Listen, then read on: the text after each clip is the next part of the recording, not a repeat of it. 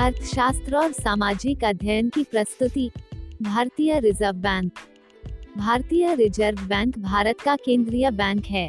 यह भारत के सभी बैंकों का संचालक है। रिज़र्व बैंक भारत की अर्थव्यवस्था को नियंत्रित करता है।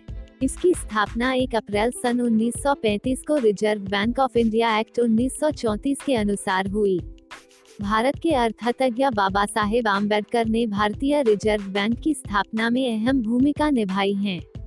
उनके द्वारा प्रदान किए गए दिशा निर्देशों या निर्देशक सिद्धांत के आधार पर भारतीय रिज़र्व बैंक बनाई गई थी। बैंक की कार्य पद्धति या काम करने की शैली और उसका दृष्टिकोण बाबा साहेब ने हिल्टन यंग कमीशन के सामने रखा था, जब 1926 में ये कमीशन भारत में royal commission on Indian currency and finance के नाम से आया था। तब इसके सभी सदस्यों ने बाबा साहेब ने लिखे हुए ग्रंथ दी problem of the rupee, its origin and its solution की जोरदार वकालत की। ब्रिटिशों की वैधानिक सभा ने इसे कानून का स्वरूप देते हुए भारतीय रिज़र्व बैंक अधिनियम 1934 का नाम दिया। प्रारंभ में इसका केंद्रीय कार्यालय कोलकाता में था जो सन उन्नीस में मुंबई आ गया।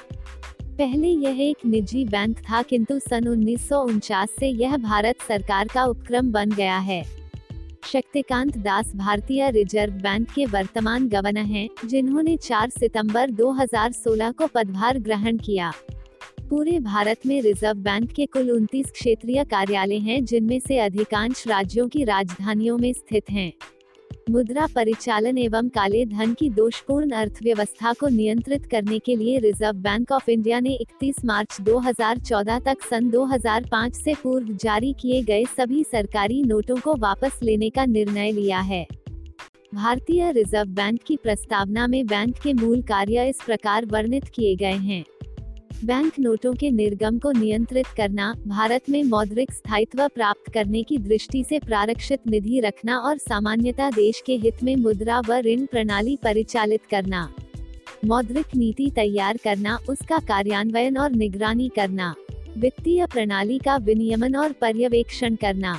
विदेशी मुद्रा का प्रबंधन करना। मुद्रा जारी करना, उसका विनिमय करना और परिचालन योग्य न रहने पर उन्हें नष्ट करना। सरकार का बैंकर और बैंकों का बैंकर के रूप में काम करना। साख नियंत्रित करना। मुद्रा के लेन देन को नियंत्रित करना। धन्यवाद।